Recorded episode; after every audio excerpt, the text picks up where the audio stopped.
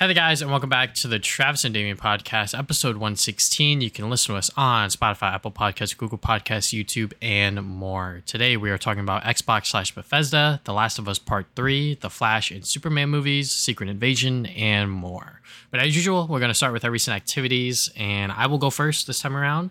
Uh, so, first one uh, is my only game that I've been playing uh, these past two weeks. That's not like, uh, you know, like multiplayer, live service, whatever the fuck you want to call. Uh, and that's everybody 1-2-Switch. So I had my friends and family over for Fourth of July, and Kofi, one of our other friends, was like, "Hey, uh, do you have uh, everybody 1-2-Switch?" And I was like, "Fuck no." um, and then he was like, "I'll buy it for you," and I was like, "All right, cool." Um, so we bought it, we downloaded it, and we played it. And we only played two of the like smartphone uh, mode games. Yeah. Um, and it was only for like 20 minutes each and it was fucking terrible. um, so the problem with this game is that, uh, so obviously they have like a, a, bunch of games that you can choose from, right? For the uh, for like the mobile aspect, and like the way it works is that like the the twenty minute party is the first person or the the first team to get three points. So what happens is that it rolls for the games and because of that you can get the same game twice and this the second time you play the game it's it's like a sequel or like a different version of it and you know how like uh, sort of like draw where, where like they Yeah. would say something different like more often it, it's pretty much that same shit um but it was it was really bad because we we played the same game twice the first one was like the photo one where you would take your phone and you would take a photo of like something within the room that was similar to that color. So I'm like, oh, okay, like that's a fine idea. But the problem was that we chose, or like I put it so like they didn't have to like get up and move around, but we ended up getting up and moving around anyways. Um, Right. And then the other game that we played twice was the fucking squatting game. So you don't have to get up and squat. The first time we, we did it, we all did it. But then the second time it was like you can actually do it while sitting down and just have to move your phone up and down steadily. And I'm just like, this is awful. This is so bad. um, there were some other ones. There was like a, a UFO one where like you had to like go with like the rhythm and like do this to like call the the aliens or some shit. I'm like, all right. And like there's like a lot of setup for these games as well. Like you can't just like uh they don't have like a app or anything like that, or it's not like Jackbox where you would just go into the URL and then just do it. Yeah. You you have to scan the QR code. You can't just like Okay. put like a code in or whatever. And I'm just like, that's stupid. And like when you get into every single game, you have to like allow the camera, you have to allow motion, you have to allow this. And I'm just like, it's a lot. Every single time you have to go into a new game, you have to do like this 30, 45 second setup. Um, but yeah, since we only played it for 40 minutes altogether, I was just like, okay, yeah, this is this is not the best sequel to One Two Switch, and I can see why they made it thirty dollars and why they sort of just shadow dropped it. yeah. It look it looks bad. Yeah, no, So- it is it is not that great. I'm sure that we'll play it maybe a couple more times just for like all you know shits and giggles or whatever. But Yeah. I'm just like, I don't know, I don't know what they were cooking honestly, but Nintendo was weren't cooking cooking anything? No, no, no. Yeah. It was it was awful. Um, the other things I got here are some movies. Uh, just because uh, I wanted to rewatch Interstellar, a Christopher Nolan film. I watched this or rewatched this during the pandemic. It was like during one of our like Discord movie nights or whatever. Yeah. But uh, Target had like a buy two get one free sale on like movies or whatever. So I bought some of these, not all of them. Uh, but I wanted to rewatch this because this is one one of my girlfriend's favorite movies, and you know, I honestly forgot what happened. I was like, that was a good movie when I watched it. Like, I still remember the ending, but I don't remember everything that happened. So as I was rewatching it, I was like, oh, okay, yeah, that happened, that happened. Oh, okay, yeah, yeah, yeah, this, this, and that. You know, it is kind of hard to follow sometimes just because they use like a lot of like science and shit, and I'm just like, I, yeah. I just felt the end, the ending was weird. Uh, Yeah. But I, I I really liked it a lot. So Mhm. the ending definitely was a little strange, but at the same time, I'm like, it kind of makes sense. But at the same time, you know, it is still like a very, very well made film, all things considered. Uh, next film I got here is Midsommar.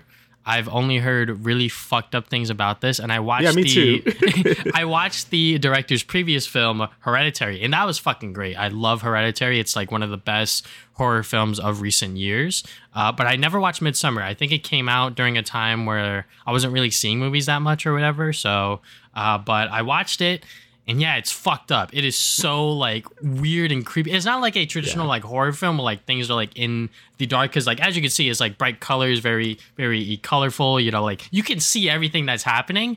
It's just so fucking weird and messed up. Like the things that happened within this movie. That's all I can really say without spoiling anything because I watched this film without knowing anything. All I knew was Right. that it gets more and more fucked up. Like I was like, that's messed up, and then my girlfriend was like, nope, it gets worse. Trust me. And I was like, okay, and it fucking did. So, um, is it better than Hereditary? In my opinion, no. But it is definitely like a lot creepier and a lot weirder and a, and a lot more extreme in terms of like what the fuck they're doing.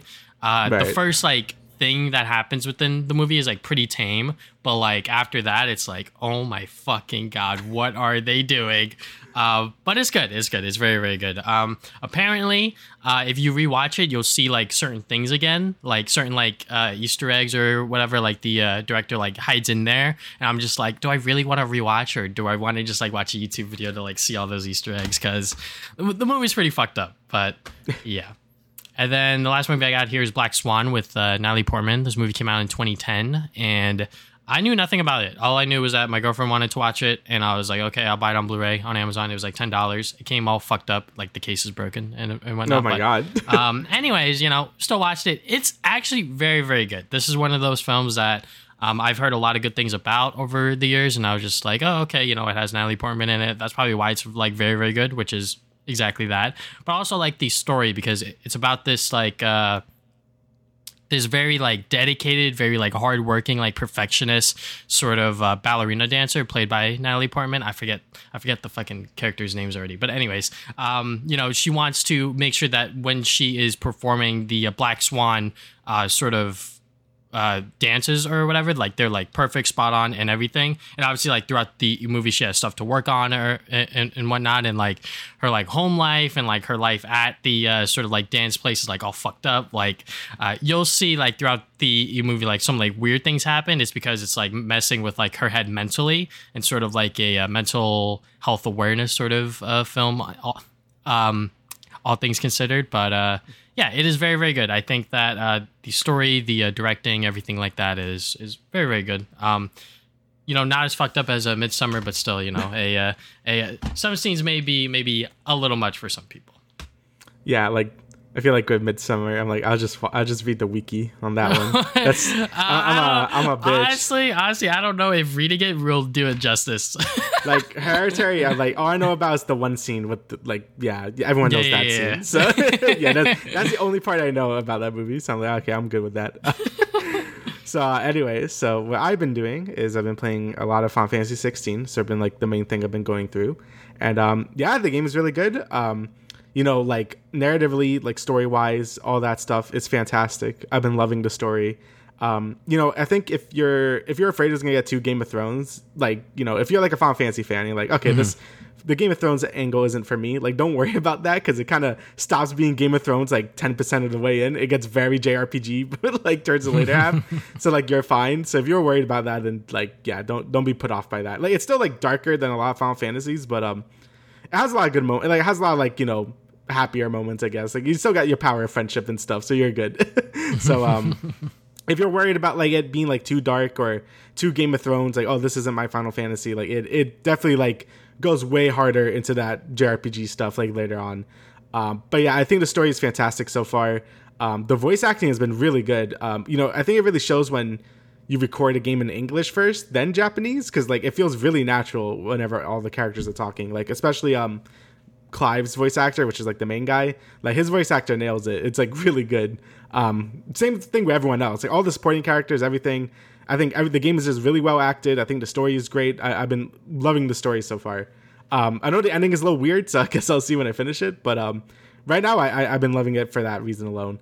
Um, I know the combat again. I, I mentioned this last time has been kind of controversial with being like, oh, it basically strips out any RPG elements, and yeah, that is true. Uh, like the more I play through it, the more it doesn't really bother me as much uh, as it did earlier on, because um, as you progress through the game, you get more icons, which basically changes how your abilities work and stuff.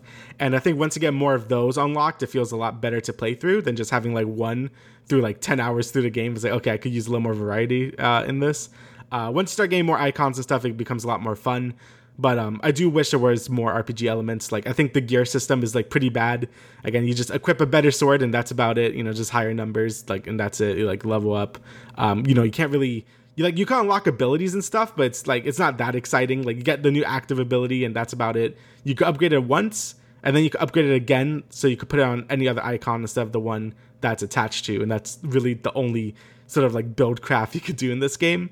Um, I think Seven Remake had a better like balance between action and RPG stuff. Um, so hopefully, if they do another mainline Final Fantasy like Final Fantasy 17, like if they want to keep it like DMC combat or some other combat system, uh, hopefully they have like a better balance. Because yeah, I think the combat's super fun and fast and fluid and stuff, but I think it really lacks that depth that other games have. Like DMC has you know a bunch of crazy combos you could do, and then games that are more leaning on the RPG side of things have like okay, you got to have the right build to do this encounter. But this game is like pretty easy because it kind of wants to have you know it wants to have its cake and eat it too. So like it mm-hmm. wants to mm-hmm. appeal to action gamers and RPG gamers and um, you know ends up just being like it's fun but it just lacks any depth really. So uh, but yeah, it's still fun. Like you know it's still like not like pulling me away from my experience at all. But I, I could definitely see why people wouldn't be that big of a fan of it. Um, another thing is the side quest, and a lot of people were like shitting on the side quest because like actually playing through the side quests is pretty standard stuff like oh kill 10 bandits or like collect whatever. But um i think the narrative things in them is really good. Like the actual like side stories you're doing within them is really good and i think they're worth doing if you care about this world and the side characters and stuff. Um, if you don't then yeah they're probably like a waste of time for you because you don't really get like anything from them. Like one like they're not like f- that fun i guess to do gameplay wise and two you don't really get that many rewards from it in general so like if you don't really care about any of the side characters or world building i guess like you could skip them but for me personally i, I think they've been really engaging in terms of like story and stuff um and actually recently there's been a, a recent uh, patch like yesterday where they um they took out motion blur, which was like another big complaint I had with the game because the motion blur was very aggressive. Now you could like turn that off, thank God, because it was it was pretty bad. But um, so far I've been I've been really enjoying this game. You know, I get a lot of the the complaints about it with like, you know, the combat system. It doesn't feel like Final Fantasy, but um, for me like it's been super good. Like I I just been enjoying the story so far. Um, the combat I think has been pretty fun. Again, I do agree that it needs a little more in terms of RPG stuff, but um, I feel like that stuff could be fixed with like a uh, super enhanced edition or whatever. You can easily add like passives or some other RPG systems or whatever. Like, uh, so I'm not like that concerned about that side of the game. I think for me, the hardest of RPG is always going to be the story and characters and stuff. And if that stuff is bad, then I think the game is going to just be bad. But I feel like the gameplay could be a little lacking. But if the story and characters are good, then I don't really care that much. So, um, mm-hmm. yeah, I, have been really enjoying the game a lot. Uh, still highly recommend it. Hopefully, next podcast I could have my whole thoughts done because I, I should be done with it by then because I'm like 80% of the way done. But yeah, so far, really, really good. I've been really enjoying it. Um, next, I have Pikmin 1 and 2. So I, I beat a Pikmin 1, um, and it was really good. Um, you know, the game was really short. You know, it was only like five hours. Uh, yeah. I beat it in like 19 days, which I think is pretty good for like a first time playthrough. Yeah. Um, and yeah, the game basically just, um, yeah, it just shows you what Pikmin's all about. You got your three basic types of Pikmin. You got your red, yellow, blues. collect the ship parts, and that's it. And honestly, I thought the game would be uh, not harder because there are some hard elements to it, but I thought the game would be a little more like puzzly and stuff, but it really isn't. A lot of ship parts are kind of just there. Um, early on, you get like the the the map and it shows you where every ship part is, and you basically just gotta like get to it. Um, and I, I always thought the game was gonna be more puzzle like, like oh, you have to like manage your Pikmin to do this, that, and that, and sometimes this, but um, it's a lot more straightforward than I thought it was gonna be. Uh, but I liked it. I liked how like it introduces like this whole weird like gameplay style because you know even though the game is an RTS, like you controlling Olimar and stuff is like such a different dimension for that genre mm-hmm. that I think they get a lot out of it from that first game. But it still feels like I guess like a tech demo, like oh we could do more with this, but this is about what we had time for for the um for the launch of the GameCube. And I think they, they nailed it. Like I think the game still looks great. Uh, you know, the game is just still so unique. Like, you know, not a lot of games come out that play like Pikmin. Or they do and they're like not great. You know, things like Brutal like I love Brutal Legends, but the RTS stuff kind of sucked. so um I think things like Pikmin just really nailed it, which is crazy. Uh, and then Pikmin 2, I'm like six hours into Pikmin 2. Um, and yeah, they really expand everything about that formula. You know, um, the game is just bigger in general. Uh, you have new two new types of Pikmin, like purple Pikmin. Eh, purple Pikmin are overpowered. Like they yeah. just destroy everything. um, you know, white Pikmin are fun. Like you know, you, they have the poison that could like bury things in the ground and stuff.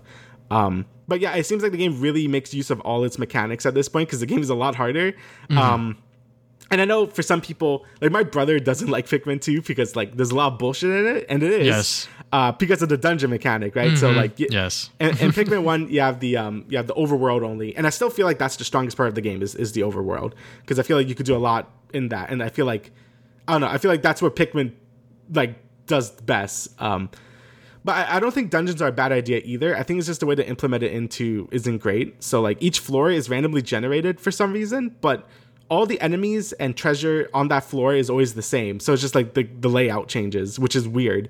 So you get like a lot of weird nonsensical design and like so there'll be walls guarding nothing, like there's no treasure there. There'll be like 40 enemies in one room, and then if you go to another room, there's like nothing. Um it, it just makes it feel like really like not well designed in that aspect. Also, there's the thing where the game is just like horse shit, where it's like things just bomb rocks just fall from the sky, or like a random rock just falls on all your Pikmin and everyone dies instantly. Yeah. Um, it's just kind of like annoying. I already knew that coming in, so like I I know I just dismiss all my Pikmin from the start. I'll go around the whole floor as like one of my captains and just like trigger all the traps so like none of my Pikmin die, and it makes it a lot easier. Um, but if you're playing this for the first time, it's like, yeah, it's horseshit. Like, th- like there's no reason why the game should be like, you, oh, Pikmin are just dead now. Like, and you have no way to counter that. Uh, you know, that's dumb. So I, I'm glad Pikmin 4 seems to be bringing back dungeons, but I, I think I don't think they're randomly generated in that game. I don't think there are. Um, if so, I think that's that's great because I think dungeons are a cool like thing for you know for this series. I just think they could have been implemented better. So I'm glad that four is kind of going back on that. Um, Yeah. Also, I really like the idea of having the two captains, but it feels like the wrong game to introduce it in because most of the like 90% of the your gameplay is in dungeons and you're never going to split your captains up there because the, the area is so small like it's cool to do in the overworld like i get a lot of use out of using like the two captains there but um i feel like this game was like a weird mismatch with that mechanic because like you're never using it because again 80% of your gameplay is like underground so um i know pikmin 3 really like enhances that because you have Yes. three captains and the whole game is overworld but um yeah so far I'm, I'm liking that the game has more content you know I, i'm enjoying it a lot but i probably am enjoying it a lot more than some of the other people that hate pikmin 2 but um yeah I, I could definitely see its issues and um and I'm, I'm excited to like finish pikmin 2 and then go to 3 and then see how 3 really like perfects the formula but um Yeah. yeah so far i've been really enjoying the series a lot Yeah, no, Um, Pikmin, Pikmin Three is the best. I mean, Yeah. like, it's just because when it was on the Wii U, like, you would use the gamepad to like yeah command put your captain, yeah, like where they want. So I haven't played the uh, Switch version yet, but uh, just thinking back to like uh, when I was first playing the Pikmin franchise on the uh, Wii with Pikmin one and two. Yeah, Pikmin two was just so fucking annoying. Like I was having Mm. Yeah. so much fun with Pikmin one, and then I went to Pikmin two, and then I was like, oh, so like these dungeons, you know. Ev- fucking time stops and everything like that and then Yeah. uh the uh the levels themselves are like randomly generated which i forgot about and then on top of that yeah there is a lot of bullshit that happens within those dungeons that just make Yeah. them harder for like no reason um Yeah. but yeah maybe one day i'll go back to them but i think i'm gonna go into pikmin 4 just raw dogging it you know 10 years after uh pikmin 3 and see what happens hopefully i still got it because you know pikmin as a franchise as a whole isn't that difficult so Nah, like I, feel like that's the hard thing because like Pikmin One is actually like pretty easy once you like kind of know the mechanics and stuff. Like at first it's kind of hard, but once you get it, you get it. I feel like they wanted to make Pikmin Two harder, so they just added a bunch of bullshit that made it like not fair. yeah, I, I just feel like insta kill stuff like out of nowhere is obviously Yes. not good game design. So um, yeah, so I, I feel like Pikmin Two has a lot of good ideas. It just kind of fumbles a lot, and hopefully Pikmin Four kind of fixes that because I know Pikmin Three is more like Pikmin One, and looks like Pikmin Four wants to be more like Two. So um, I think that's a like a cool like little compromise there. Uh, and last thing I did is uh, I watched Elemental. I watched this in theater. This is the first Pixar movie I watched in theater since like Inside Out. so like it's been a very long time since I watched any Pixar movie in theaters. Um, like in terms of recent Pixar movies, I really like Soul a lot. Like I thought Soul was really good. Um, but everything else has been kind of like meh. like it's been like just okay, I guess. Like Turning Red was good. I I, I kind of like Turning Red. Yeah. All the sequels I've not really gelled with besides Toy Story. Like I think all of them are like, especially like Incredibles two was such a letdown for me. um, but anyway, um, you know, this movie, a lot of people came into this wanting to hate it. Like people fucking hated this thing when they first showed it, and I, I thought it looked fine. Like I don't know, I, I I feel like the amount of hatred this movie was getting was like for no real reason. I'm like, why are people hating this so much? Um, yeah, then I watched it. I'm like, yeah, it was a cute movie. I I, I liked it. I, I don't think it's the best Pixar movie ever or whatever, but Yeah. like I think what it did, it did really well. And I, I think the marketing didn't help it a lot because it was trying to advertise itself like Zootopia, basically, where it's like, oh, look at all these wacky elements doing wacky things, and also like you know, there's a love story or whatever. But I feel like they should have. It's it is a love story with immigration and stuff, and that stuff was never brought up. Um, I feel like the world building in this movie sucks because that's not like what it was meant for. So like you have cloud and air people. Uh, I'm sorry, you have air and ground people for like no reason. They don't do anything in this movie. They're just kind of there. Um, and like it, it's just like the world building was not as focused, and it feel like all the advertising was like, look how like Zootopia we are. Um, and I feel like there's such a mismatch. Um, and I feel like the whole allegory falls on its face when it's like elements don't mix. When I'm like, the only thing that applies to is fire. like everything else can mix. I really feel like it should have just been fire and water people, and that it would have been a lot better. Because it's not like ground and air people did anything in this movie anyway.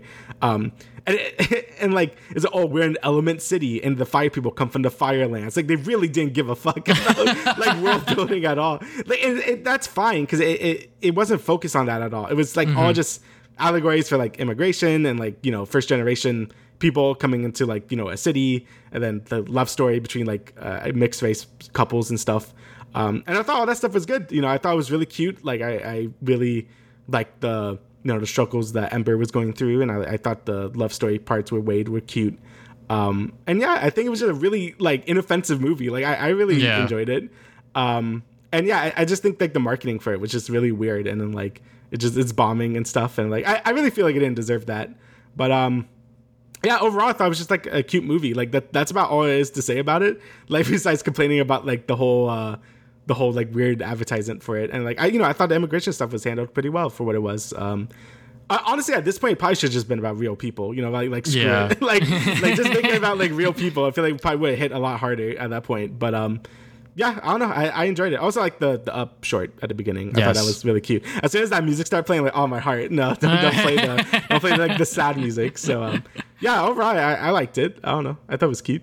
Yeah, I mean, I think Elemental might be like the first uh, Pixar movie I might buy on like 4K or Blu-ray or whatever. Yeah. we'll see because you know those things ever fucking drop in price or whatnot. But yeah, I thought I thought it was fine. Uh, I definitely want to rewatch it when it comes on Disney Plus or whatever. But it is doing a little better since the last time I talked about it. Yeah, because Flash is doing way worse. uh, I think actually one weekend it, it did uh it did take over across the Spider Verse at one point, but uh, you know other than that it hasn't really been doing all that hot. And it looks like Pixar's re-releasing like older films into theaters. I know I saw like Toy Stories going back in theaters and Yeah, several other back. ones. Yeah, no, they they are trying to fucking recoup their costs, which is uh one way to do it, but you know it is it is definitely blatantly obvious.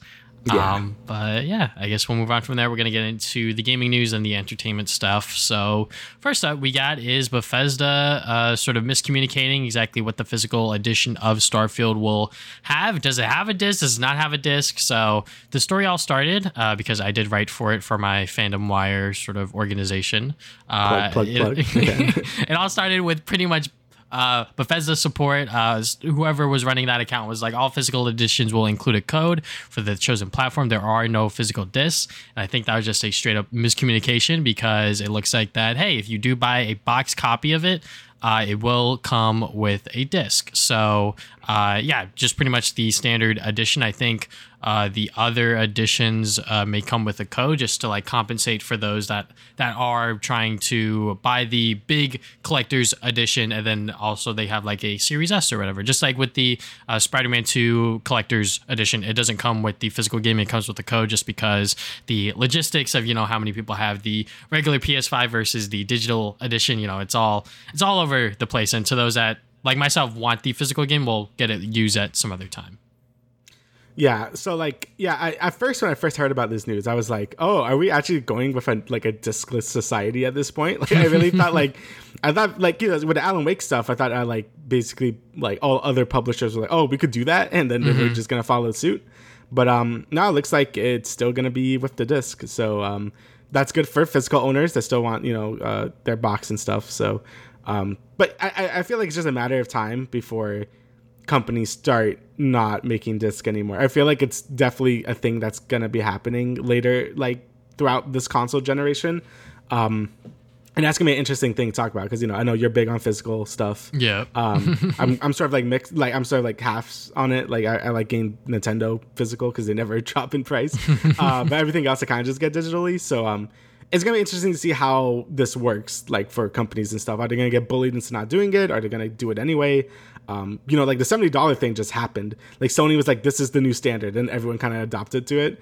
Uh, even though there was a lot of backlash from you know everyone else, but no one Yeah. they didn't listen. So um, I wonder if they're gonna be more lenient with the disc stuff. Um, because you know, yeah, a lot of people like to buy the disc. People like to go to like Walmart or Target and just like, all right, I'm gonna get a game, just gonna buy it, uh, and there you go. So, um, yeah, I wonder how that's really gonna affect like sort of like the gaming ecos- ecosystem at this point. You know, because we, Yeah. we had this discussion so many times with the digital versus physical. You know, it's been a hot button topic. Yeah, I mean, it would be it would be wild if they release Starfield into retail stores and then they buy it and like it's just a fucking a- box, you know. yeah, it's a piece of paper in it, yeah, yeah. it just comes with that piece of paper. And I think the main reason why I'm so concerned about you know just the whole digital society is because especially in America, we're not ready for it. You know, most most areas, even within New York, uh, you're gonna have one internet provider, and if they're fucking terrible, then that's all you have. Most places don't have options where they can go to different providers and choose different internet services based on how they are. And, you know, I'm lucky enough to, you know, be able to choose what internet service I want. And because of that, you know, I get pretty decent speeds. So when I do have to download a game on my computer or my PlayStation or whatever, it doesn't take that long. But I know that there's some areas, especially when this happened with COVID, with like people having to do school online. Like people were having trouble going to their Zoom classes and everything like that because there's fucking no internet. So I think that once we get I guess better internet and you know the these companies are you know stop being fucking greedy and just offer people good service and good internet then I think we'll be able to embrace the whole digital gaming stuff because you know it, it fucking takes a while to download these games. Yeah, especially when they're like a hundred like something gigabytes. You know, Yeah. like I'm lucky that I have really good internet connection, but like I know not everyone does. Especially if you live like more like in the Midwest or whatever in the United States. Like you know, I know internet's not as good over there.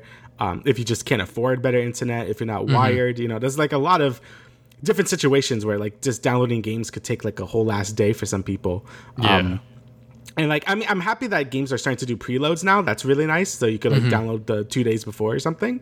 But it, it- you know, it's still like a lot, especially because you know storage is also expensive, and a lot of these consoles need SSDs now. Same thing with like even if you're on PC, you need like an SSD for some of these games now. And the you know SSDs one aren't cheap, and two you need a lot of room on that SSD for some of these games. You know, so um yeah, it's just you know, it's like a lot, and I, I- know some people are still gonna just prefer physical.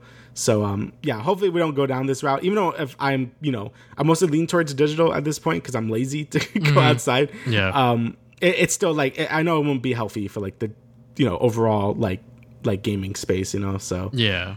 yeah, you know it is it is definitely a good thing that you know these games sit on retail shelves so people and you know uh, parents kids whatever can buy those games without having to you know go through the hoops of you know taking out your credit card and putting it into the you know store marketplace and make sure that you don't check it off for save you know card or whatever so you know there's Yeah. definitely a lot of reasons why you know parents and you know people still go buy physical and you know just because Yeah. I like to have ownership of my shit. You know, what can I say? And you know, if the you know push comes to shove, shove that you know we do become a whole digital thing, then so be it. You know, like I don't mind using Spotify and all of those other things for my music because you know owning music is kind of like you're really really old if you're still doing that, uh, which I only do for like certain albums and whatnot. But that's a whole other topic. yeah, it's uh, it's it's gonna be interesting to see what happens. Uh, well, I guess with more Xbox news because you know Bethesda, uh, Xbox was uh, in talks to acquiring Bungie and Sega to bolster Game Pass library. So yeah, they were like in the talks again. This like FTC document basically says like it just spelled a lot of like tea on everyone. I guess like it just they just are unveiling so many like secrets and stuff. But um, yeah, Microsoft was interested in getting Bungie, which is funny because you know Bungie was with Microsoft, then they went to Activision, and now, but then now they went to Sony. So yeah, Yep. the, Bungie was everywhere. But um, Sega was a pretty interesting one, especially now because um. Sega has a very good relationship with Xbox, even now. Like you know, uh, they show a lot of their games first on Xbox. Like they, you know, they all their thing like a lot of the persona the recent persona trailers because you know um, sega owns Atlus um, mm-hmm. you know they showed like the xbox logo first and it's so weird because i always associate persona with playstation more than xbox mm-hmm. but um you know yeah they, they have really good relationships with xbox and yeah they were thinking about buying them and stuff um and uh, yeah that, that would be crazy like I, I feel like these acquisitions are like we're up to a point where I don't know if they're going to be like beneficial to like anyone if everyone keeps owning everything because then yeah. you know everyone's under the thumb of like three people right and just have mm. mega monopolies of people. Um, you know I think it's good that we have independent you know double A triple A studios like Square, uh, Sega, um, Capcom. You know I think it's good that they stay independent because you know they could do their own thing and not like solely owned by one person because you know I feel like it could you know hamper their development and just change how they would do things if they weren't owned by a big like publisher or um, you know developer and stuff. Yeah. So um, yeah, I feel like I think we're at a point where we should stop acquisitions because I feel like it'll be too much. Like you know, yeah. if like Capcom gets bought out, I feel like that would be kind of a big thing because you know Capcom has been doing good by themselves right now. Uh, Square will also be weird if like Sony bought them and stuff. So yeah, I don't know. Mm-hmm. I, I, feel like now it's like we should like chill out with uh, acquisitions. Yeah, I mean, Xbox, especially, you know, they have been trying to get their foot ahead of PlayStation for so long and so many years. You know, Game Pass is good and, you know, they're very friendly with PC, but people aren't necessarily buying Xboxes because of their exclusives, because everything's on PC or whatever the case is. And I think that with the whole acquisition idea, yeah, it, it, it is definitely getting a little out of hand. I think it would have been crazy if they did acquire Sega. I think that that would have been like an insane thing to happen because now you got Sonic going to be exclusive on Xbox consoles potentially, and you got Persona games potentially being exclusive to those as well. And it is it would just be a scary and kind of crazy world to live in. Not just because, you know, I like them on PlayStation, but also because I think a lot of their audiences play on PlayStation just because when you look at areas like Japan, people don't people don't buy Xboxes, you know, because uh, people like the PlayStation consoles a lot better and reasonably so. And I think that uh, it's it's good to have good relationship with these companies. Like, you know, for example, Sega has a lot of games on Game Pass, you know, they're boosted yeah. for like 60 FPS and all of this other stuff. But I think that them owning Sega, I think that that would be a little bit too much. It's sort of like the same story of when they tried to buy Nintendo and, and they sort of got laughed at the door. So I think that uh, them partnering with Sega, you know, maybe them maybe even publishing a few games or whatever, timed exclusives and whatnot. I think that that's healthy. I think that that is fine. But when you sort of own them and you, you sort of have you know control over what they can and can't do, I think that that might be a, a step too far. Yeah, I mean, yeah, I, I agree with you because Square does the same thing. Like, you know, they're very like they're very with like Sony. Like, you know, they would mm-hmm. release mm-hmm. like 16 as a PlayStation exclusive for like a few months. Uh, same thing with like Seven remake and stuff. Um, but you know, I think they could also be like, oh, like Square also goes with Nintendo. Like, you know, they could kind of choose where they want to go to have mm-hmm. exclusives mm-hmm. and stuff. And I think that's fine. You know, it helps. You know, it helps the developers, it helps the you know the Sony and stuff or Nintendo because it yeah. will sell consoles and it will help them you know fund the games they're making. Mm-hmm. So um, you know, everybody eats in that regard. Yeah, everyone's like well compensated at that point. I just feel like when you acquire them, it's kind of like a whole different story, and mm-hmm. I feel like it's just hard to acquire so many studios and make sure they're all doing what they're doing right. Like I feel like Sony like has the right amount of studios at this point. Like I feel like oh they like rotate through their big AAA games pretty regularly, and I think that's fine. Nintendo does the same thing, except Nintendo is more like the all in most of the uh, yeah most of the time the in house you know like they mm-hmm. do like Splatoon, Animal Crossing, Mario, Zelda. You know that's all in house stuff, and it would just rotate like whatever is coming out each year. Um, and then you know they have the other studios for Metroid and stuff and Xenoblade. Um, while Microsoft is kind of just a mess because they have so many studios, but like they don't really have a good rotation going on. Like yeah, mm-hmm. like Starfield is coming out, which is like like cool. But um, we don't know what the next big game is going to be. Like we still don't know when Fable is coming out. so like, yeah. and that that was announced like at least like two three years ago at this point. So um, yeah, I feel like Microsoft like just chill on the acquisitions and instead just focus on having that good quality like experience, you know, that I think mm-hmm. Sony and Nintendo has really already nailed for a while. So, um, yeah, I feel like, you know, it's just, you know, more doesn't equal better, you know, you know, the same. Mm-hmm. so more is less. Uh, yeah, more is less but also within the regards of like everyone owning everything like imagine if you know everyone was under either xbox or playstation uh, the games are going to start looking the same to a certain extent because yeah. like sony sony's getting there you know like a, a, bunch of their aaa games have have been open world games. You know, they have been big, massive open world story driven games because it worked so well with The Last of Us, so that they started pumping out all of these other ones with Horizon Zero Dawn and everything like that. So, you know, it is it is looking to be, you know, also wary of like where this is going as well. So um, you know, having having these smaller double A, even single A studios, you know, just doing their own thing, creating their own ideas, that's also good for the ecosystem. So, you know, Microsoft, you know, I know, I know you're trying to get ahead, but I think you should work with what you got right now and then see where it goes from there because, you know, they have been they've been fumbling the bag ever since they they announced the uh, Xbox One was going to be, you know, no use games and everything like that, and then they sort of fell off the face of the earth yeah, in terms of the console war. Anyways, you know, with the console war, people are still talking about that. Yeah, it's crazy how Xbox is like the top of the world with the 360, and then like they uh, just keep falling. So it's, it's crazy to see that that happen because you know Yeah. when we were younger, it's like the 360 was like the shit. So Mm-hmm. uh, now it's not. People just get PlayStation. So yeah, Mm-hmm. And you know, it is what it is. yep. All right, moving on from there. Apparently, sources are saying that Assassin's Creed publisher they are remaking Black Flag, the pirate one, aka Assassin's Creed 4 Black Flag. That game came out, I think, literally a year after Assassin's Creed 3, which is kind of crazy. Uh, but yeah, Assassin's Creed 4 Black Flag. Uh, this was a launch title for the Wii U. I still remember that. Oh, that's Um, such a random fact to bring up. uh, but also, you know, it came out uh, during the era when you know it was the PS3 and Xbox 360, but it was also coming to the PS4 and Xbox One. So you know, it was definitely during that that time of uh, sort of gaming and whatnot. But people really did like this game. I actually have another random ass story. I bought this on the Wii U at Best Buy, and uh, I I actually wanted to exchange it for the PS4 version or whatever. Yeah. Uh, but because I bought the Wii U version when it was on sale, uh, along with all of the other ones, but because the sale ended, they wanted me to pay like extra like 20 $30. And I was like, nah, fuck that, whatever. um, and I still haven't played uh, Black Flag, uh, despite all of that shenanigans that was happening. But uh, yeah, you know, this is the uh, sort of open world pirate game that they did with the Assassin's Creed series, a uh, fan favorite from my understanding. Uh, but yeah, you know, if they're they're remaking it, I mean, do what you got to do. I think that uh, some people brought up the comment of like they're sort of running out of ideas, and that is sort of sort of true to a certain extent. Um, the game is kind of old at this point. It's going to be 10 years old. So if they can remake it and, you know, add new mechanics, you know, actually like do some stuff with it and not just, you know, make it shinier, make it prettier, then, you know, I think that this remake may be warranted. Yeah, I mean, my theory is, well, I mean, one, my, my brother loves Black Flag. Apparently, it's really good, so that's cool.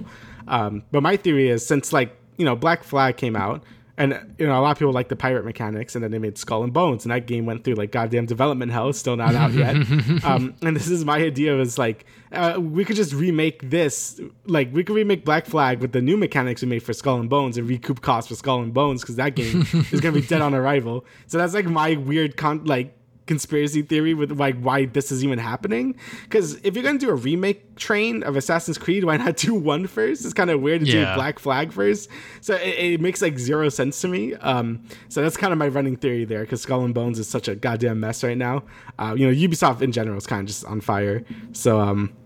It, that that's my only reason why they they're doing a remake of this game because there's no way they wouldn't just start from the beginning, right? Like they wouldn't just do Assassin's Creed one and then like two because two is very popular, you know, with Ezio and stuff, and do all the Ezio stuff. Um, but yeah, they're just doing four, which is weird. So um, yeah, that, that's kind of my theory on that. But hey, if you know, I know a lot of people like Black Flag a lot, and you know, it looks like a good resurgence of classic uh, Assassin's Creed games again. Then I'm sure Assassin's Creed fans are eating good right now with uh, you know Mirage or whatever that one, the new one is called, and this one like returning to its roots. Then um, yeah, if you were sick of the open world, like really open world Assassin's Creed games, then you got these now. So good for you.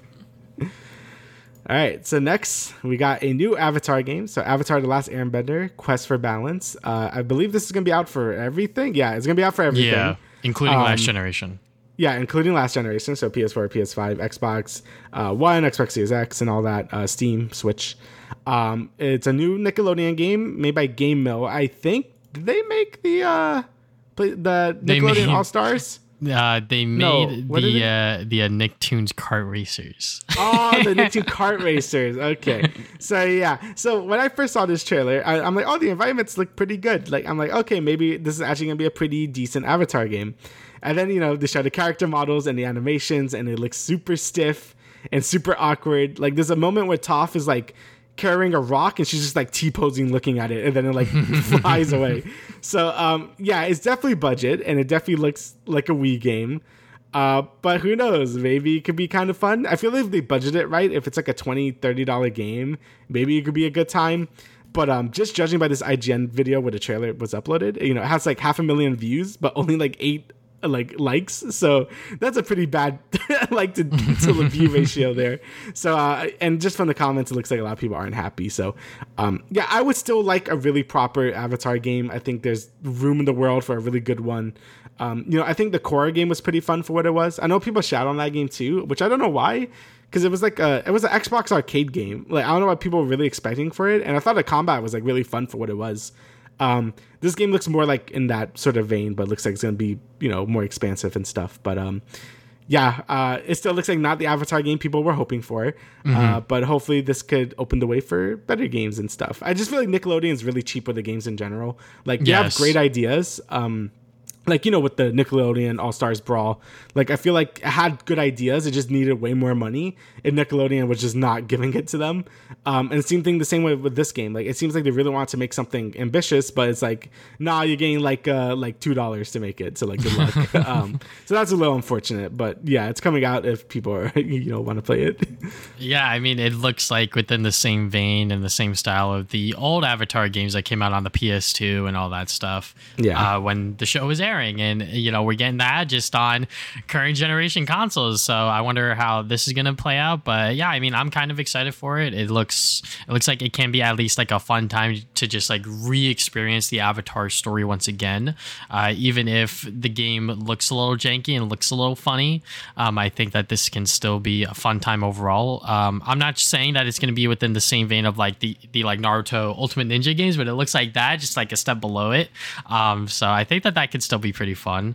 Um, but yeah, definitely like not the Avatar game people really want, especially since because people have been wanting like an open world like Avatar, the Last Airbender game where you can like explore every single nation, you know, go and do like missions or whatever, uh, fly on uh, uh, Appa and shit like that. So I think that you know for this game, you know, it, it's going to be a stepping stone. I think uh, Viacom, the uh, the uh, people that own Nickelodeon, I think that they are very stingy when it comes to their uh, video games because they're just like, oh, you know, it's just you know for kids or whatever. But like, I think that they should realize that hey you know like there's a lot of adults that play video games and especially people that really like avatar now because the show came out yeah, like the like, early 2000s i was so. gonna say it's like 15 7 years old at this point. Like no kid is playing avatar at this point. At least i don't think so. Not until they like show the new series so. Yeah i mean you know hopefully uh, the game does decent enough uh, but we'll see when reviews come out and how that'll change. But this is multiplayer. You can play online and couch co-op.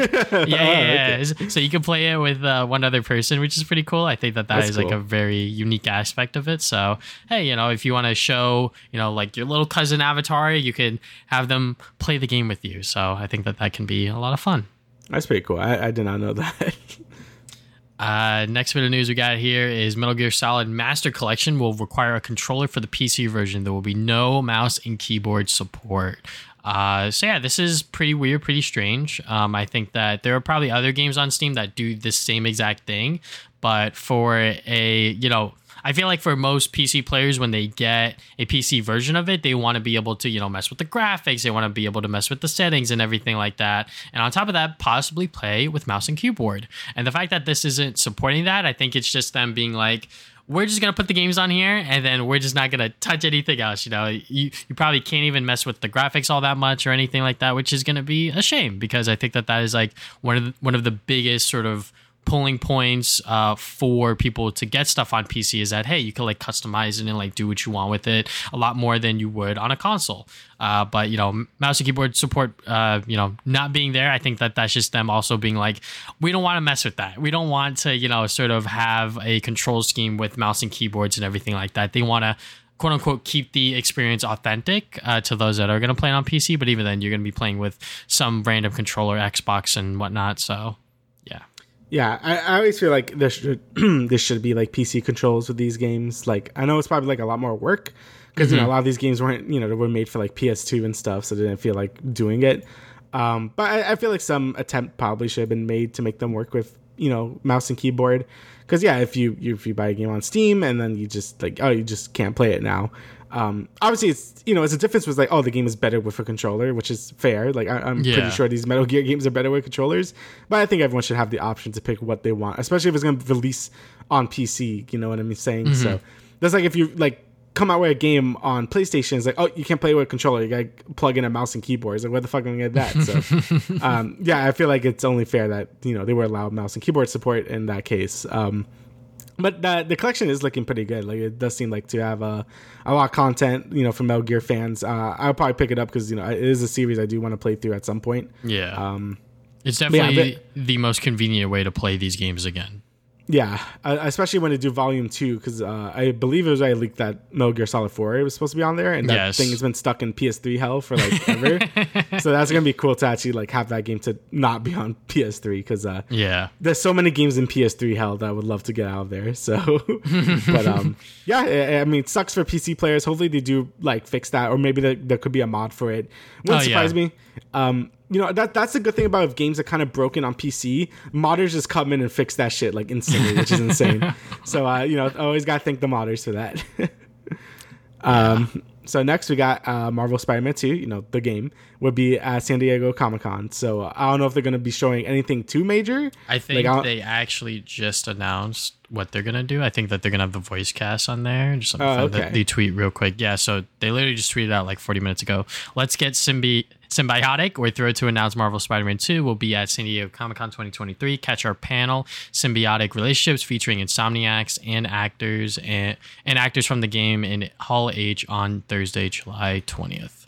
All right, so it looks like there's going to be like, you know, the standard panel stuff. Like, probably just going to talk about like, you know, uh, do the funny voice or like what how did you come up with this a gameplay idea and stuff like that. You know usual panel stuff. Usually don't like reveal too much big stuff but we'll probably get a funny clip or two or something. So um yeah will be interesting if you want if you're just really hungry for spider-man 2 news uh, you know, it's going to be coming out soon, October 20th, you know, same day as Mario. So, you know, a lot of things coming out October. I'm not, I'm looking forward to it and not looking forward to it. So, yeah.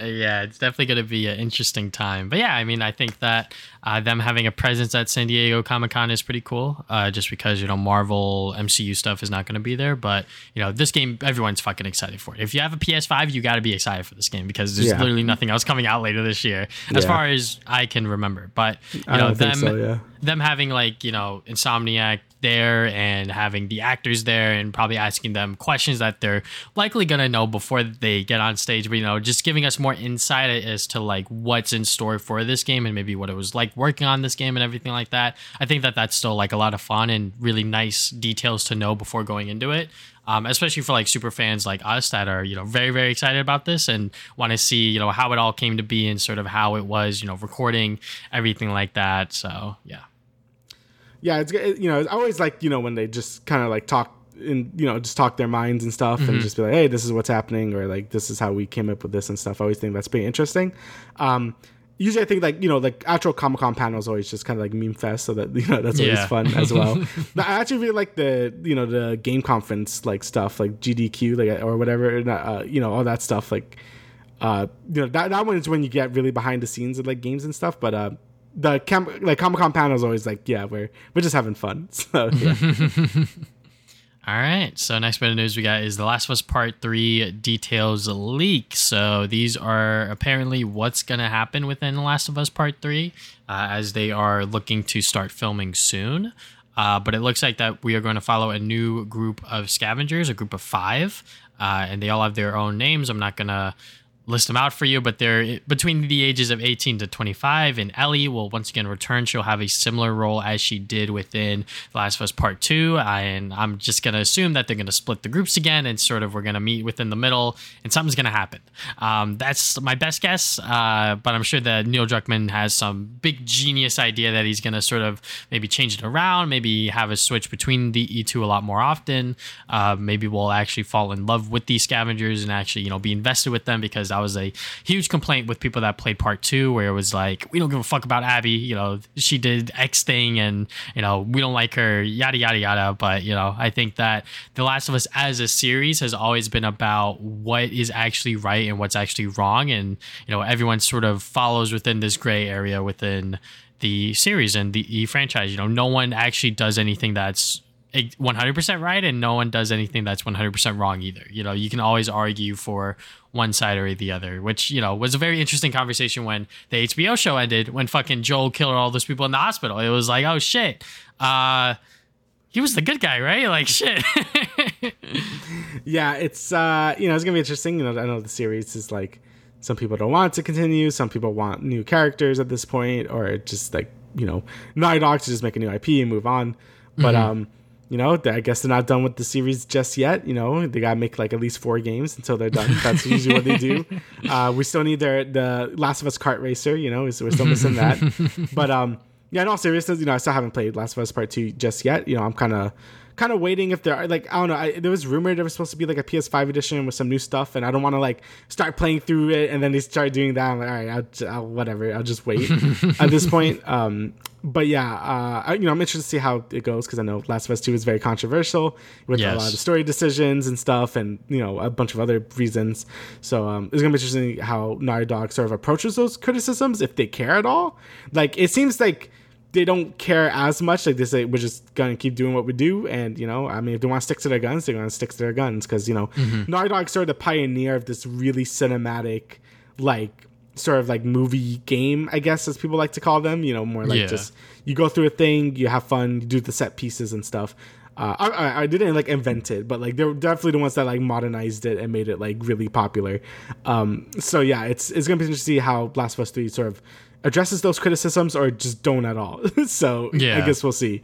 Because um, um, you know, Naughty Dog I think has always been such a golden child for like gaming, and Last of Us Two was such a big like divider to, to, a lot of you know a lot of people like oh Naughty mm-hmm. Dog doesn't have it anymore or you know what's going on here so um you know, I yeah. guess I, I, guess we'll see. Because God, that was such a fucking mess to go through that that discourse. I, I, didn't even play the fucking series at that point. I was just like, damn, man, it's, it's just such a toxic environment. It was so bad. So not looking forward to that again. But uh, you know, if you love Last of Us, then yeah, you, we got more on the way. yeah, I mean, when you just have so many people that are following this series just because of Joel and Ellie, and because they're so likable and they're so you know good characters to just watch and see what they do. And then, you know, part two comes out, which was like a lot of people's most anticipated game of that year, especially since it was 2020, you know, when like everything was shut down. And this was like their one thing that was like, you know, probably going to save them from like going insane. And then, you know, some people lost it all. They fucking went online and, you know, they were having rants and everything like that. But, you know, all things considered, you know, The Last of Us Part 2 was successful enough to, you know, spawn the HBO series and for them to uh, even remaster The Last of Us Part 1 again. So, you know, this franchise has made them so much money. It would hard, it would be dumb for them to let go of it right now, especially since because some people actually do want a part three. You know, I'm one of those people that are like, you can end it with part two, not because of like the decisions that was made within part two, but because I felt like the story ended you know, I felt like that that was like a solid conclusion. I mean, I felt the same way with uh, Uncharted 3, and then we get Uncharted 4, and that was a fucking banger. So maybe I could be wrong here. Maybe Neil Druckmann has a better ending for Ellie and her character within part 3, and, you know, whatever happens, happens. But, you know, if these, if these uh, sort of leaks are true, then I'm all for it. But, you know, like, as always, we'll just have to wait and see. Uh, give me Jak and Daxter 4. Thank you. Uh, yeah, it's okay. I know that won't happen. All right, so more Xbox stuff. So this is, again, leaked from the stupid FTC thing. So Xbox believes a PS5 Slim is expected to release later this year. And that sounds about right because, um, you know, there's already been a lot of rumors about different PS5 models. Um, they're already saying that maybe... Um, 20 like 24 or 2025 is going to be a PS5 Pro as well. Mm-hmm. So yeah, th- there's been a lot of rumors about this, but this basically confirms that yeah, they're at least doing a slim, uh, which is kind of crazy. Um, actually, it's not that crazy. It's just like I always feel like there's no point in slims when pros come out because I'm like at that point you'd rather yes. just get a pro, I guess. Mm-hmm. Slims are, are, great for people who didn't buy it in the first place because it's you know it's usually cheaper and stuff, so might as and well. Smaller and, and, smaller. I mean, the PS5 is pretty beefy, like in terms of size. Yeah. Uh, I got nothing would beat the the size of the PS3, like original.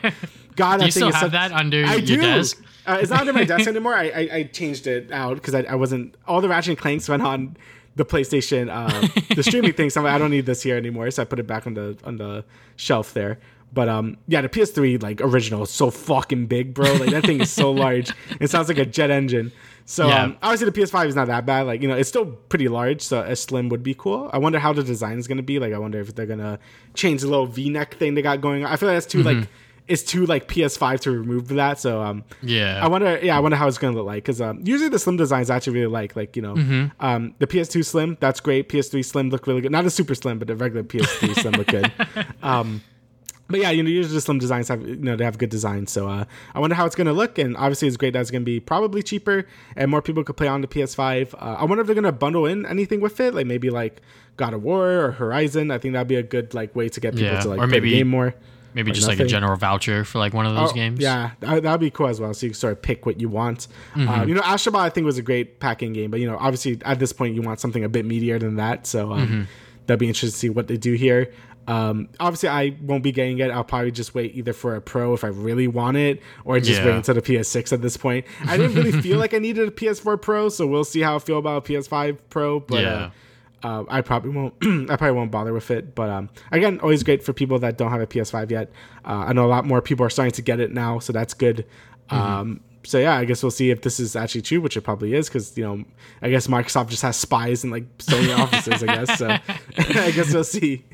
Yeah, Microsoft doesn't give a fuck. Everything with this they FTC thing, they're just like, we're just gonna leak everything. Fuck everyone. All right. So yeah, I mean, if a PS5 slim does happen, that's good. I mean, I'm also one of those people that didn't get a PS4 Pro. I had a PS4 when it came out the year after, I believe, or something like that. Um, but I never had the sort of want to get a pro because I was just like, what does it even do? What it makes the games better? It runs them better? All right, whatever. You're like, the games will still run, right? Then it's fine. Uh, but I think I think a slim model is definitely like a nice touch just because like you said more people can buy it at a cheaper price uh, and if it is the one with the disk drive i think that that can be good as well and you know i think that the size of the console is also like a big thing as well because when i got my ps5 i was like where the fuck am i going to put this thing? Because it is just so big and so massive and i think that uh, to anyone that has it stand up without like barriers next to it you're kind of trolling because uh, you know having consoles stand up within uh, 2023 in my opinion is a little dangerous especially since if you knock it over and you, and you got a disc in there i don't i don't think it'll get all scratched up like the xbox 360 days but still i get i get concerned about that stuff but um Dude, my Wii Yeah. fell so many times. but yeah, I mean, you know, the uh, slim models are always very, very cool. I actually had both PlayStation 3 slim models, so that was how I first got my PS3 with the uh, with the original slim because I think it came out years and years later after the PS3 came out because Yeah. I don't know why it just took them so long to just like figure out like, hey, we just can't have backwards compatibility. We'll just you know just like get rid of that and then we'll release this slim model. And I was like literally obsessed with that thing. I was like looking at like the fucking IGN unboxing video like 20 times over. And then my dad got it for me I mean- for uh, Christmas. yeah, you had a 360 first, right? Like you didn't get Yeah. Mm-hmm. a PS3 when it came out. Yeah, so um, yeah, I got PS3 when that came out because Ratchet. Yeah. so yeah, I was like, Yeah. I follow where he goes. So yeah, Yeah, I think I and got 360 uh, way later. Yeah.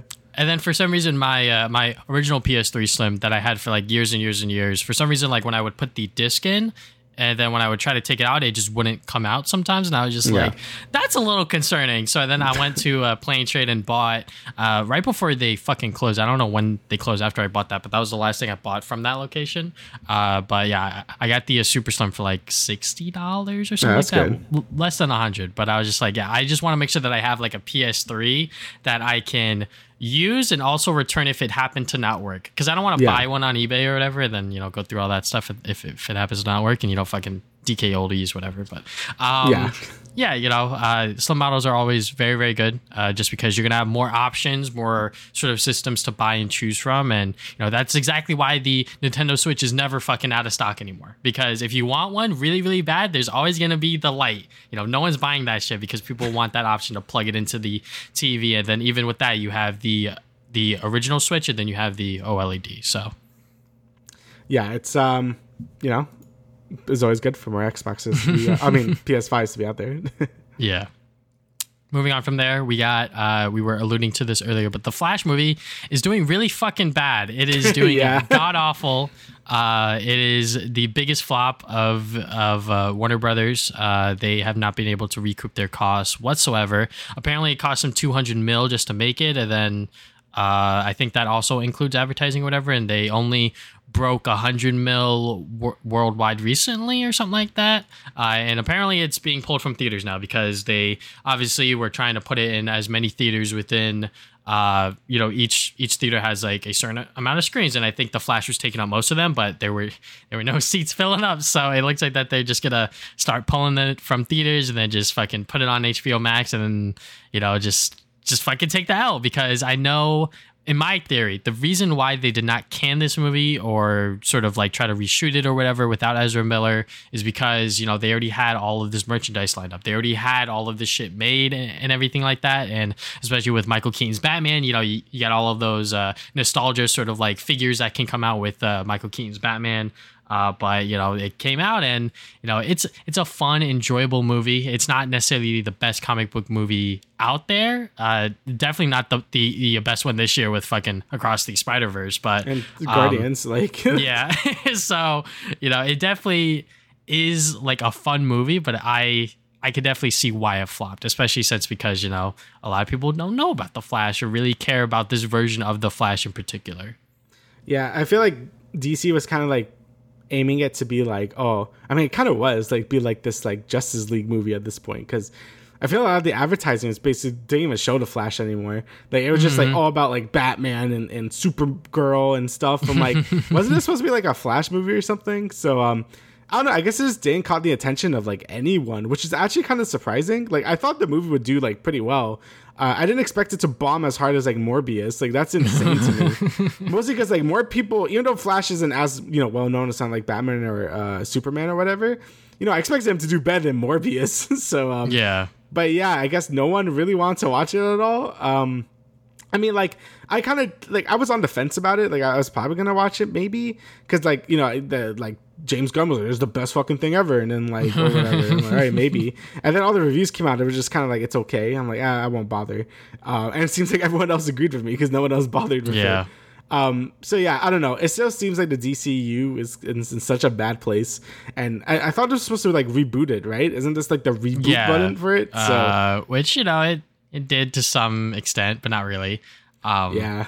But yeah, I mean, like Fandango also was doing like that buy one get one. I offer, saw, yeah, which I thought was so fucking funny. I was just like, yeah, they are so desperate to get seats in in there, which is understandable. Uh, you know, they were they were fucking you know pulling pulling from under the rug kind of thing or whatever the saying is. They looking for scraps pretty much. They were trying to get as much money as they could from people as possible, but people people didn't bite yeah, it's I, have never seen a movie did like a buy one get one free like ever in my life. So that, that's funny.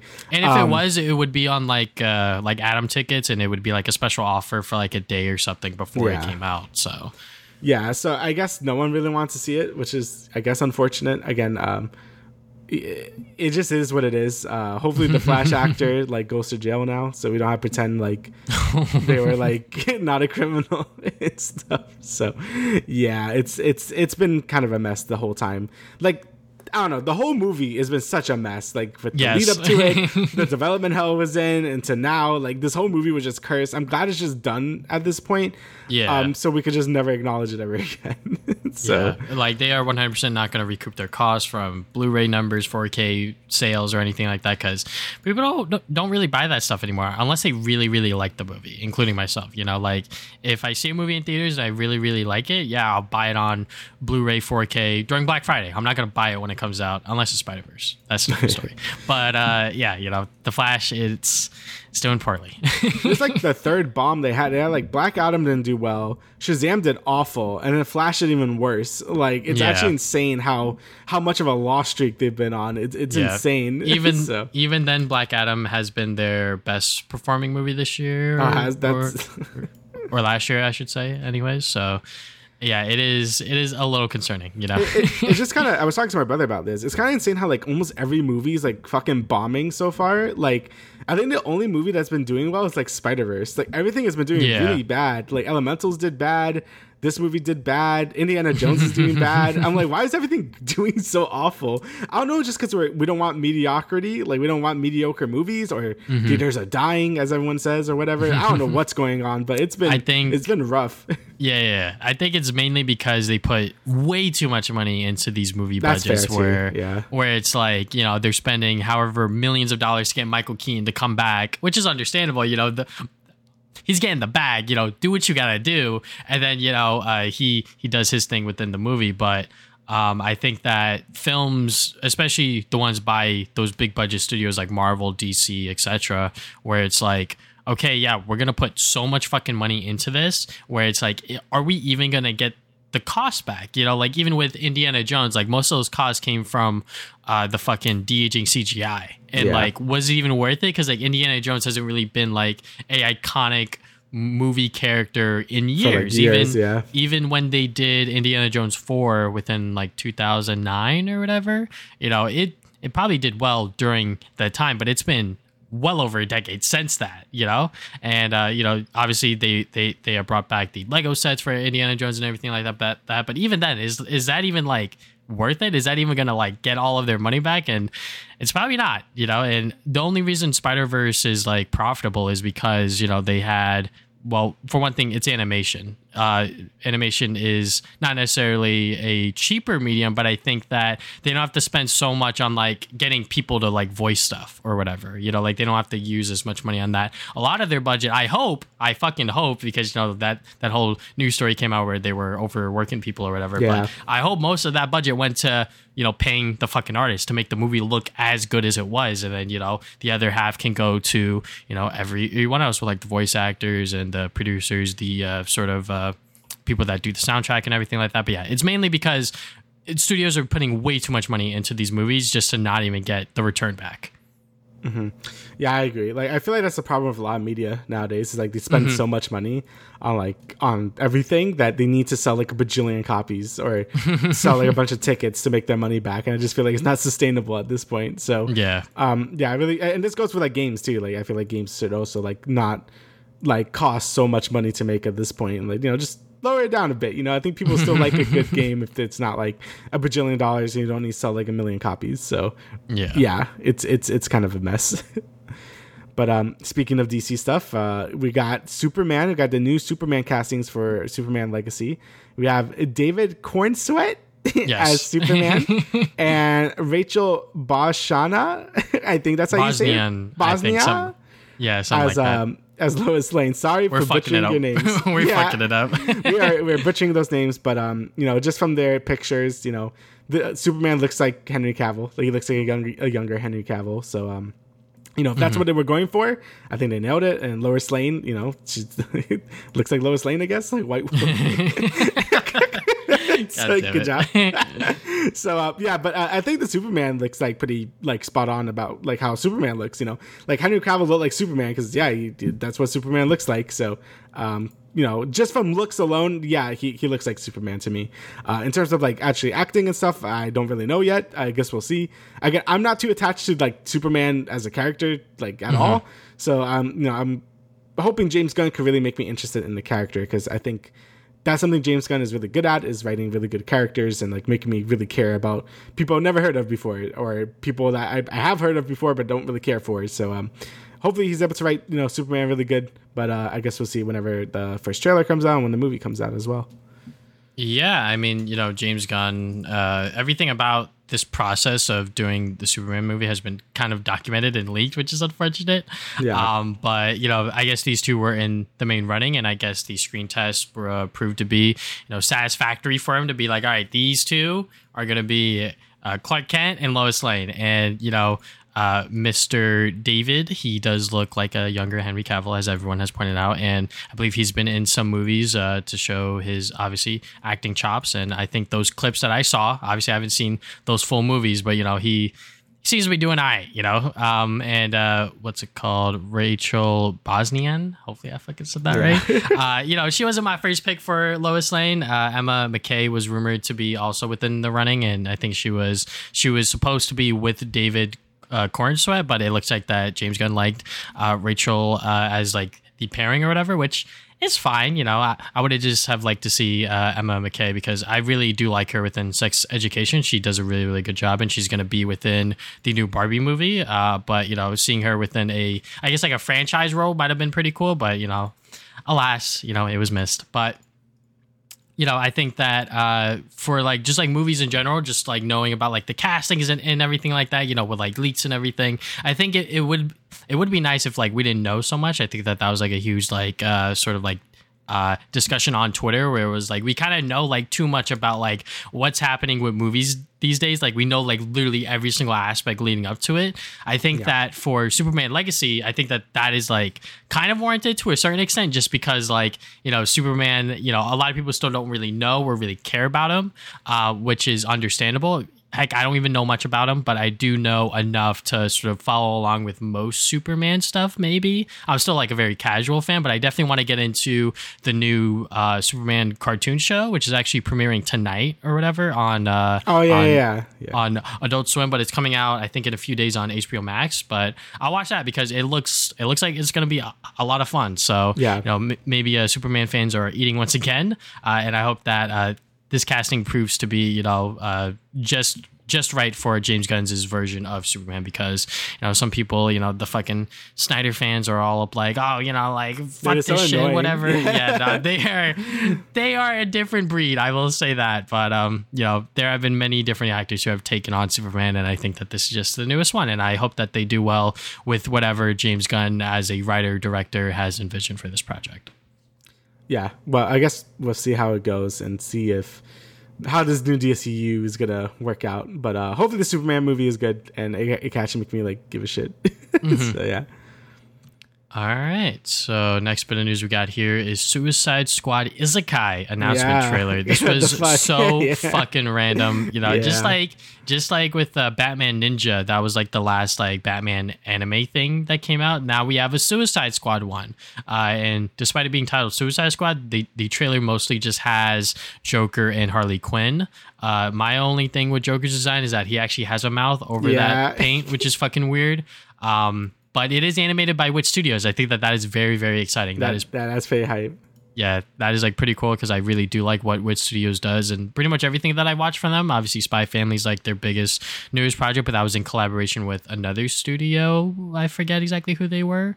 Um, it might have been Mappa. I um, I feel like that that's incorrect though. But anyways, uh, you know. Wit Studios, you know, they are making this project. I wonder if they're gonna do the same thing that they did with Batman Ninja, where the sub and dub were two completely different movies. So I wonder if they're gonna do that again. I doubt it though, but you know, I'm excited to see what this Suicide Squad Isekai uh, project has to offer. Yeah, uh, yeah. I mean, uh, it looks like animation wise looks good. Like Harley Quinn's a waifu, and Joker looks like an edgy boy. The the freaking mouth on the mouth is kind of dumb. I feel they could have just made it like sharp teeth, and it would have been fine. But that's whatever. Um, and yeah, they, they got isekai to Fantasyland and fighting orcs and dragons and shit, and it's so weird. I don't know why they're doing that, but yeah, they just got isekai, I guess. Um, yeah, definitely an interesting thing. And you know, when we say like this is like really anime, right? Because it's like you, know, you got things like cyberpunk, right? Which is like you're still in the world. It's just like anime now. This is like straight up like oh, it's anime and they're in the isekai. I'm like okay, we're really going in for it.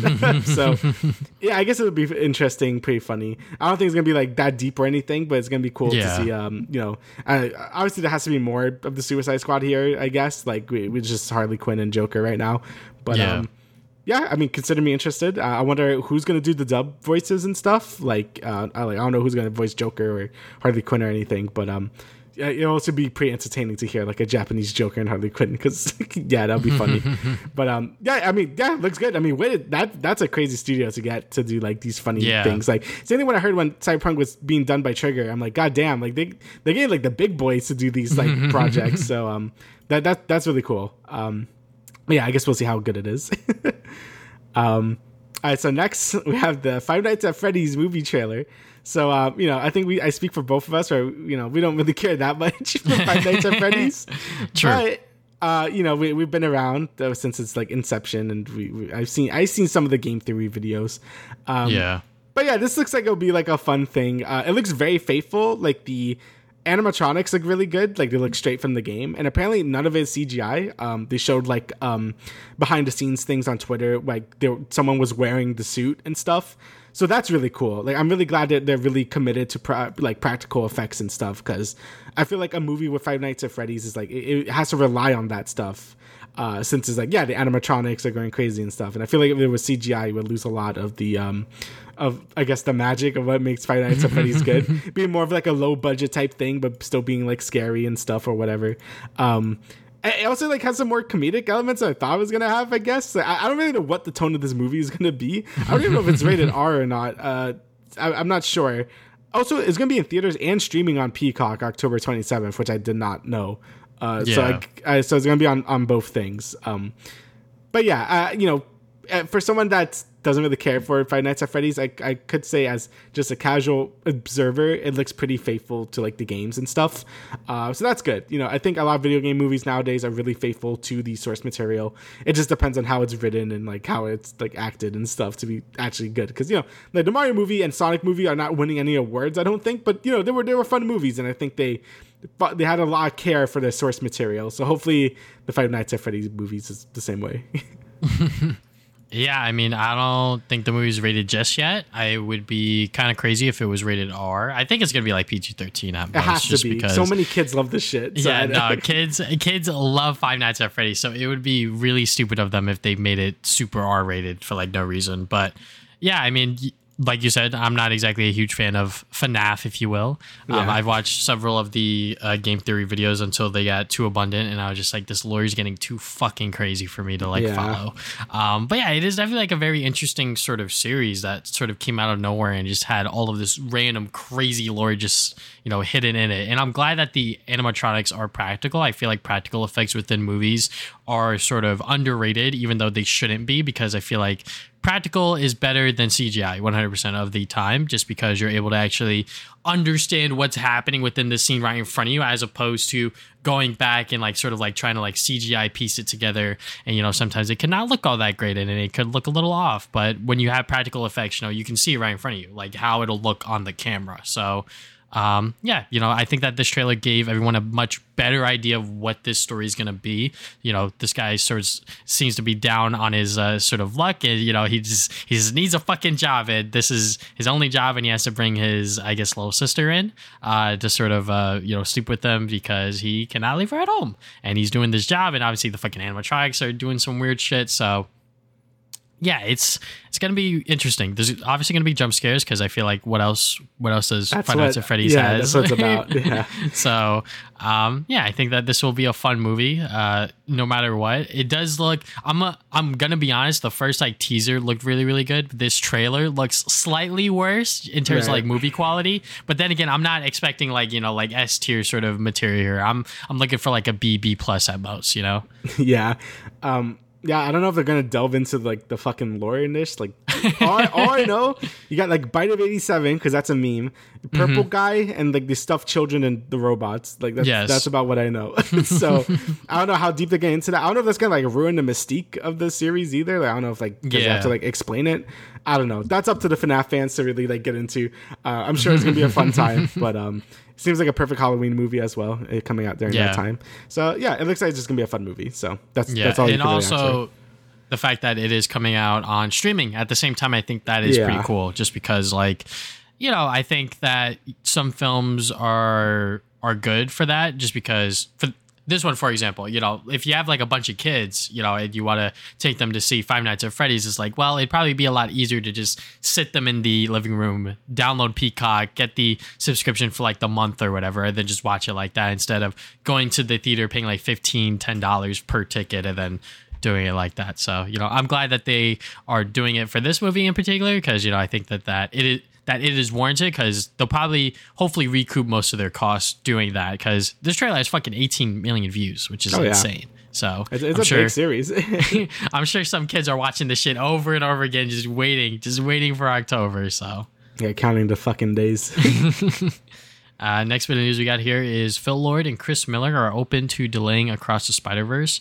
Uh, so, according to their interview with comicbook.com, uh, they said we won't back into a release date that doesn't fit. We're going to take the time necessary to make that film great. So, yeah, you know, I'm just glad that they are recognizing that. Hey, you know, like uh, this is you know both movies have been really really good because they've really taken their time to make sure that hey you know like everything looks good everything's done right correctly you know i'm sure they have the story in mind i'm sure they have the ending that they want for these characters for miles and gwen uh, but you know just like getting it down and getting it right and getting it to the animation levels that uh, into the spider verse and across the spider verse have reached for beyond is going to be you know a huge task in it of itself. And you know just by that vulture article from you know those those uh ex-employees that were like they're not gonna fucking make that march date which you know i am i'm just waiting for that day when they're like yeah it's delayed to whatever new date that they say. Even if it is 2025 i will wait yeah like you know we, there was a lot of things going around last week about or the week before i forget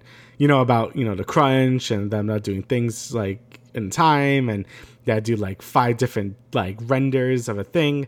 You know, mm-hmm. it's really bad news, all things considered. So I'm happy that they're considering to delay it, which it definitely will be. Um, you know, it sucks that we have to wait more, but I'm you know it'll suck worse for the people actually working on it. So yeah, I honestly take all the time they need. I I, I could wait another five fucking years if it takes. Like, as long as long as they really nail the ending to this like like really good trilogy so far, or you know mm-hmm. duology, mm-hmm. I guess, then um I'll be happy. You know, like just take all the time you need. These movies are fantastic no no reason to rush them at all like just release them when they're ready and I'll, I will be there so mm-hmm. um yeah i really i just really don't want them to fumble at like the last minute because you know that's always like the worst thing you could do and you know it's nice to actually give your employees you know rest and like uh, good fair treatment and good pay and stuff like that. You know, no reason to like murder everyone over uh, over a movie. You know, so um, yeah, yeah. Ho- hopefully things are working out better. Um, you know during the development of this movie because apparently it was just like hell to make across the spider verse so um you know i don't want anyone to go through that just to make a piece of media right? So uh hopefully beyond the spider verse is just as good as the first two because uh you know we all want a good movie. So yeah mm-hmm. just just delay it. So yeah. yeah. Take your time. Make sure people are getting rest. People are healthy. People are you know, being able to have a nice work life balance because I think that that is a thing that a lot of people struggle with even today, you know, just in general, not just within the entertainment industry, but just in general. I mean, I struggle with that stuff sometimes too. You know, just make sure that people are okay and people aren't fucking crunched and they aren't working six days a week for you know 12 plus hours or whatever the case is you know actually have a normal schedule um, and if it doesn't get done that day it can picked up back uh, the next day or after the weekend or whatever. So, you know, uh, for Beyond the, the Spider Verse, you know, there's obviously a lot riding on this final movie to, to perform well and do well. And I think everyone, including uh, Lord and Miller, know that, you know, they have to fucking land this. They have to land this, and people will people will love them for it. But at the same time, you know, the whole uh, studio thing of them, you know, taking, you know, five times to render, re-render something over and over again, you know, that that can be a little tiresome and a little annoying. So, or maybe not a little, very annoying. yeah. yeah. So yeah, take the time, please. I've, I've waited that long for Across the Spider Verse. I will wait just as long. I do not mm-hmm. care. So yeah, just release it when it's ready. I, I will be there no matter what. so last thing we got here is Spy Family Code White. This is a movie. I don't know. If, is this an original anime movie? Like, is yes. it not like? So okay. I did some research. It is a original story. I believe the original mangaka is actually supervising the story and also the character designs and everything like that. But this is a brand new original movie for the Spy Family series yeah, so that's really cool. I mean, I I've been so behind on anime recently. I have not I have not watched like any anime for the past like year because so many games have been Same. coming out and like you know obviously like the standard work and school stuff. But uh, all my media time has been spent on video games because this year has been insane for games, and I just want to play them and talk about them instead. So I haven't really had a lot of time for really anything else. So um, yeah, I've been really behind on everything, but I really did like Spy Family, and I watched the uh, the first half of it, and I watched when they got the dog. So that's kind of where I stopped for now. But yeah, I really like it. You know, it's a very cute series, and I really like all the characters and stuff. Um, And you know, anime movies are always hard to do, like especially if they're original, because like a lot of the time they feel very pointless and like, well, what was the point of that? But I feel like Spy Family could, could get away with that since the movie is more of a you know a slice of life stuff. So um, Yeah. maybe they could have like one little arc here, and it'll be like a fun time, and you know then we'll be good. I I don't think it really like destroy the pacing of the of the series or anything. It's like my hero is like, yeah, these are so pointless. Like, what, what's the point of watching these? like, they do a cool thing that should be so like plot shattering and stuff, but it never gets brought up again. It's just like, oh no, that's it. Okay, so yeah, it's it's dumb. But uh, something like Spy Family, I think could get away with it a lot more. So yeah, I think that my favorite thing about Spy Family, even when I read the manga, is is like the chaos that just happens. Like like when every single character is like doing their own thing, and like some of them know certain things, and like the other one doesn't or whatnot, and like. Yeah, it is just so much fun, and I feel like within a movie setting, you know, seeing seeing that all happen on the the big screen is going to be a lot of fun, and I think that um, you know, just having all of that chaos happen once again is is just going to be so much fun. You know, especially since now we have you know Bond in the picture as well, and having the movie use him as a character as well. I think that that can be pretty cool as well. Um, but yeah, you know, this was only like a 30 second little teaser trailer, and it is going to come out in Japan later this year in December. And whenever it comes out within the States, I'm sure like a couple months, probably three, four months after that, it'll probably be in theaters because anime movies are popping off in theaters, surprisingly, you know, with uh, Demon Slayer and everything like that. And obviously, there's like smaller ones that appear every now and then uh, within select areas. But yeah, you know, Spy Family Code White. I cannot wait to actually watch this because uh, they announced this alongside season two, but we haven't seen anything for season two yet. I think it'll happen uh, for the winter season. I think that that's when it'll come back. But yeah, yeah, pretty pretty cool stuff. You know, uh, Spy Family is good. All right, so now we're going to get into the last bit of the show where we're going to talk about Secret Invasion episodes two and three. So we're going to do full spoilers, just by the way, uh, for both these episodes. But yeah, I mean, Damian, what do you think overall for these two episodes comparatively to episode one? yeah, I mean, I think they're a lot better. Uh, you know, I thought episode one was like really boring and I didn't know what was happening.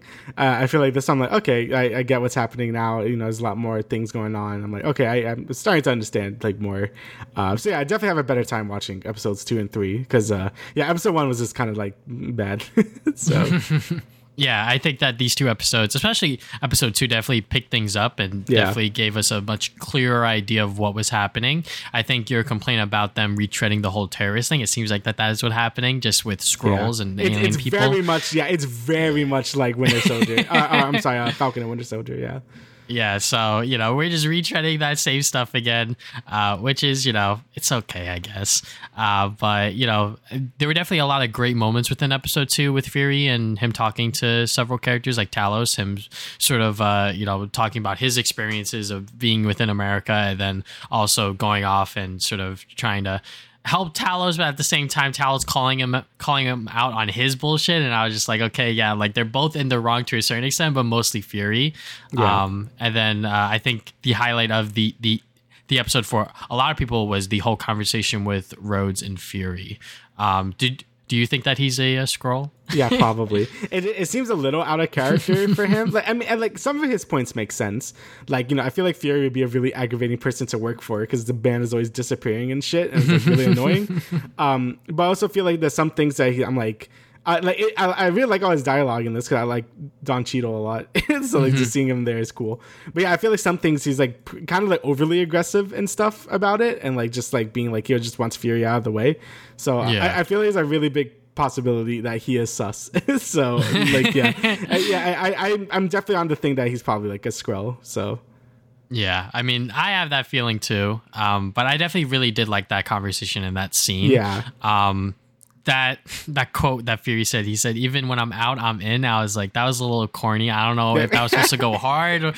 What were the writers cooking? I don't know, but like you know that that line for me was a little funny. You know, I know some people were like, "This is the coldest line in the MCU" and shit like that. I'm like, you need to watch more stuff, man. I don't know. yeah, yeah. I, I kind of felt the same way. Also, I think there's one part says, "I'm Nick Fury." like I'm like, I, I, I forget what he said that, but he said that in some one of these two episodes. I'm like, okay.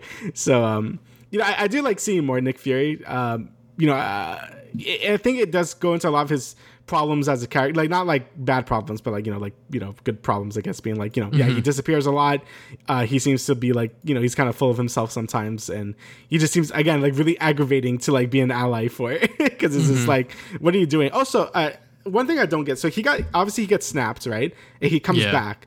And then what? He leaves for space for how long? Like I don't know. okay, that part I'm still confused at because yes, I know he got he got snapped and then he came back.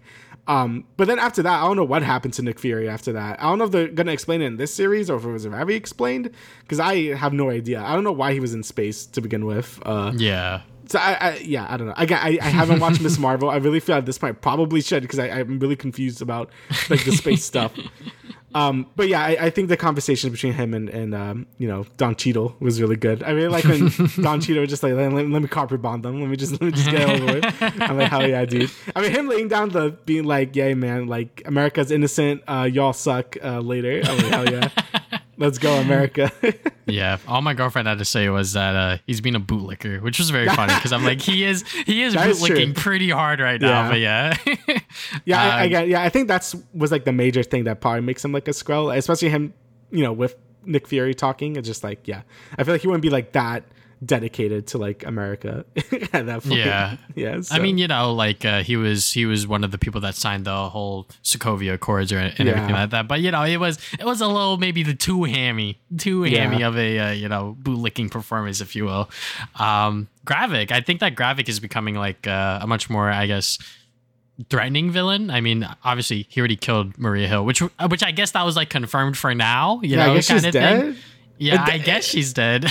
I saw one of the before the show came out. I said, "Oh, we have so many plans for her. Like, we're gonna do a lot for her in the show, Yeah, and then yeah. she's fucking dead." So, like, okay, good job, I guess. Yeah, I mean, I guess it's confirmed for now. We don't know yet, but um, yeah, I think that Gravik, you know, him his plan is like just being like a super like extremist, just like we're gonna fucking kill everyone. I'm like, Yeah. okay, bro, like that is like kind of crazy. Uh, and they're sort of like setting up the whole like uh, super Skrulls thing within this episode, and then he actually says the line within episode three. Uh, you know, when you have like a super society or whatever, you know, why don't we become super? And I'm just like, all right, If everyone's super, no one is. yeah, Yeah. so, yeah. Um, I, I think I like his character, like you know, uh, but it's, it's definitely a character we've seen before. Like I think like he's very similar to the um, again like Cal- Captain Falcon, Winter Soldier, like type beat. Like yeah, it, it's, it's a pretty like character we've seen before, but it's still good. Like he's he's acted really well. He's pretty threatening and stuff. Um, I, I also find his points like it's probably like on purpose, but he's like very hypocritical about like humans, and then like you have with Skrulls being like, oh, they're just gonna kill each other, and they're so violent, and it's like, uh, but you're gonna commit like genocide. so yeah, I, I, you know, obviously it's on purpose because you know he's insane, but like I, I think that's pretty funny. Um, but yeah, I, I think he's a pretty good villain for the show. You know, really uh, sneaky, like really intimidating and stuff. Um, honestly, the show's just really violent in general. Like I'm like, oh shit, okay, they're chopping fingers off and shit. So I thought that was uh, yeah, I thought that was pretty uh, crazy. Um, Yeah. and just like how cold blooded he is in general is, is pretty cool. Like whenever he's like looking at someone, it's like oh, that guy's dead. so, um, but yeah, his plan of using like um, I guess super Skrulls is gonna be pretty interesting because yeah, like on the DNA sample, so like Groot and some other people there.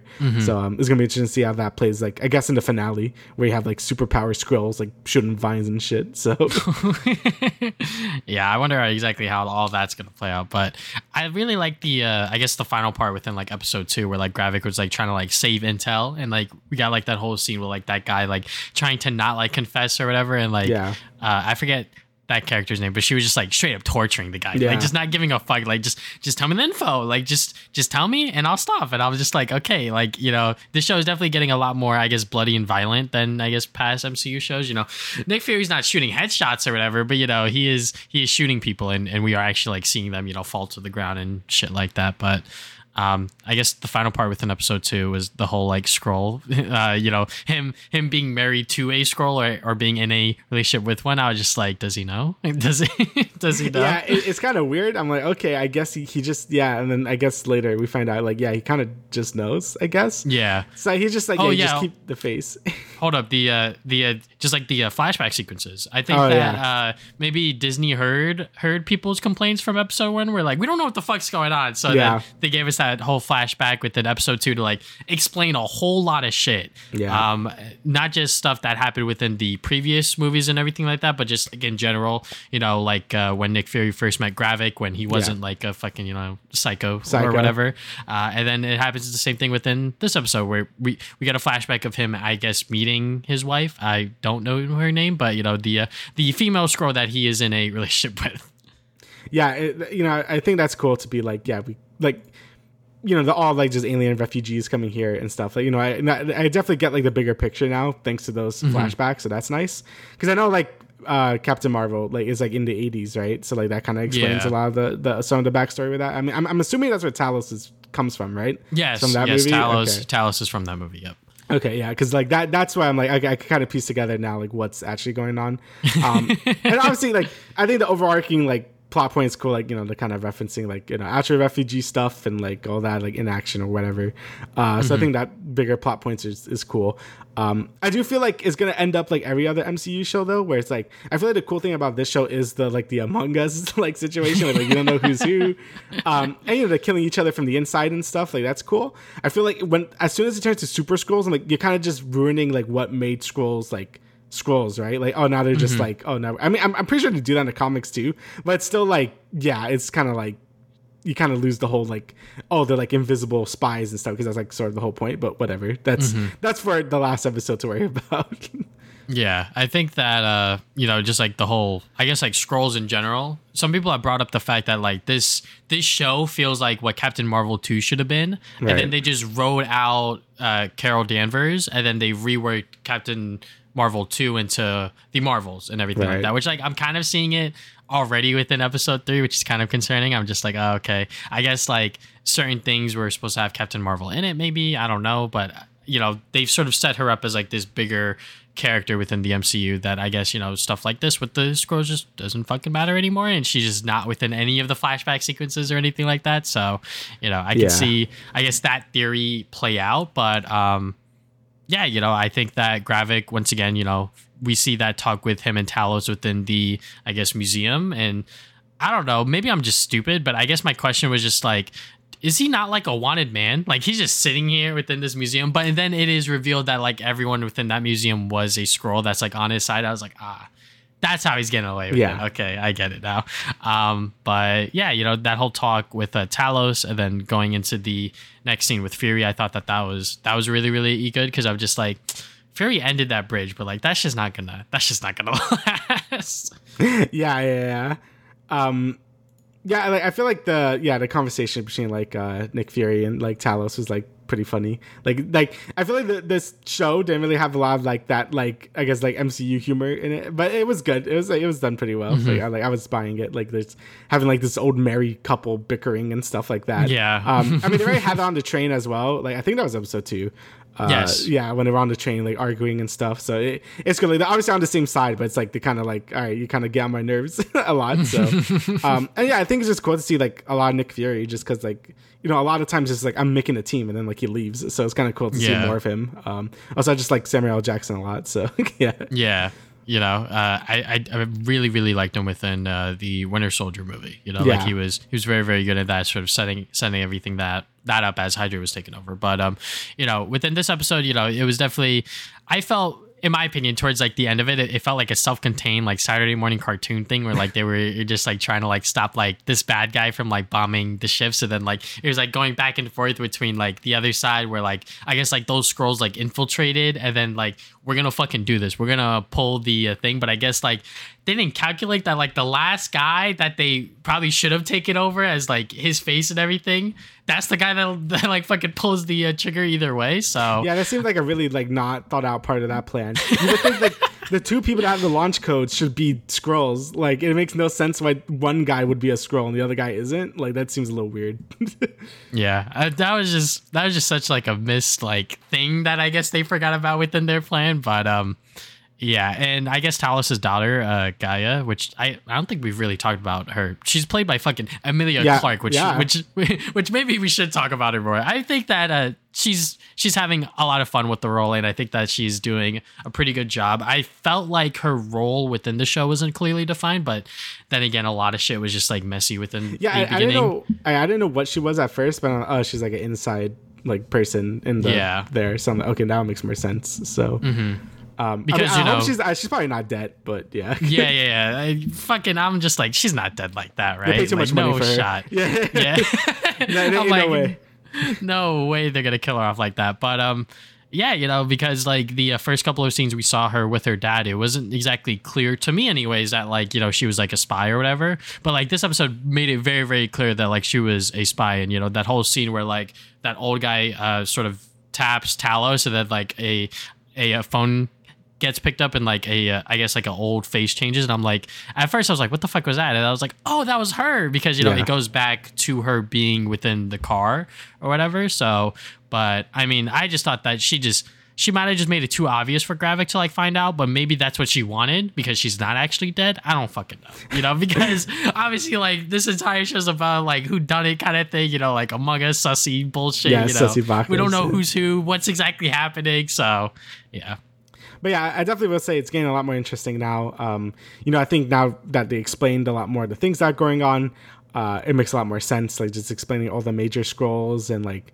all that. Like I think I think it's just starting to flow a lot better now. So th- that's good. Mm-hmm. You know, I, I feel like I was really nervous like after episode one. I'm like, damn, yes is this gonna be like good or like am I just gonna suffer through this? But no, I was I was really you know I was a lot more engaged with these two episodes than the first one, which is good. Um, you know, I'm interested to see how this plays out. Even though, again, a lot of MCU stuff kind of plays out the same way at the end, having like a big fight Yeah. at the end and stuff. So, and I'm not really expecting it to change much with this, especially with the introduction to like they're gonna be super Skrulls and stuff. Like, you know, Gravik's probably gonna be like a combination of like Groot and some other bullshit. So that's kind of just how it works out. Um and yeah, I mean, I, I actually am kind of glad uh, they kind of split. Uh, you know, if this was true, like Miss uh, Captain Marvel in this, because I feel like Captain Marvel's power level is like a little too much for this, and like her power set doesn't really match like this type of show in general.